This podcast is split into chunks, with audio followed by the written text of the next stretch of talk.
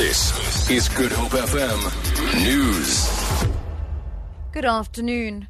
The newly elected ANC chairperson, Sihle Zikalala, has called on all party members to unite behind the ANC. He was addressing delegates after he was announced as the new chairperson of the province in a highly contested and divisive leadership election.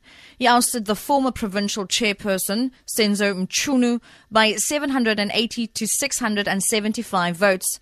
Zikalala says there are no winners or losers in this election and they must all continue to work for the ANC as a collective. There is no one who won, but it is only the ANC.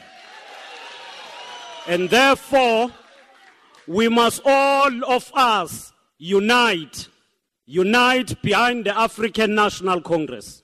There is nothing, as President indicated, wrong with contestation in the ANC as long as it is done within the democratic parameters of the ANC.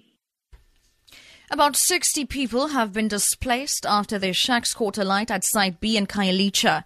Fire and Rescue spokesperson Liesl Moody says 15 structures have been gutted. The city's fire and rescue service responded to Site B in Khayelitsha for wooden iron structures alight.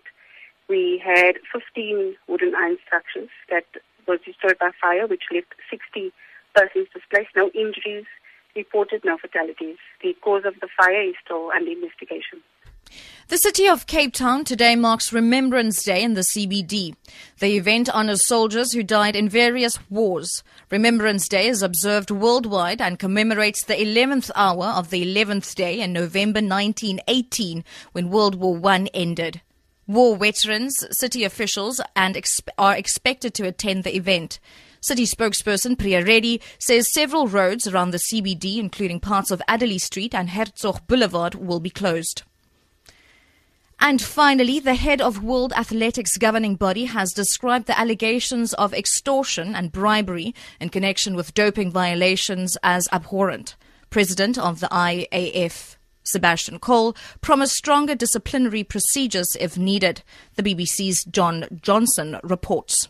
The questions over cheating in athletics are now said to eclipse even the scandal engulfing FIFA, with allegations originally about doping now extending to claims of corrupt payments, extortion, and cover ups at the very top of the sport.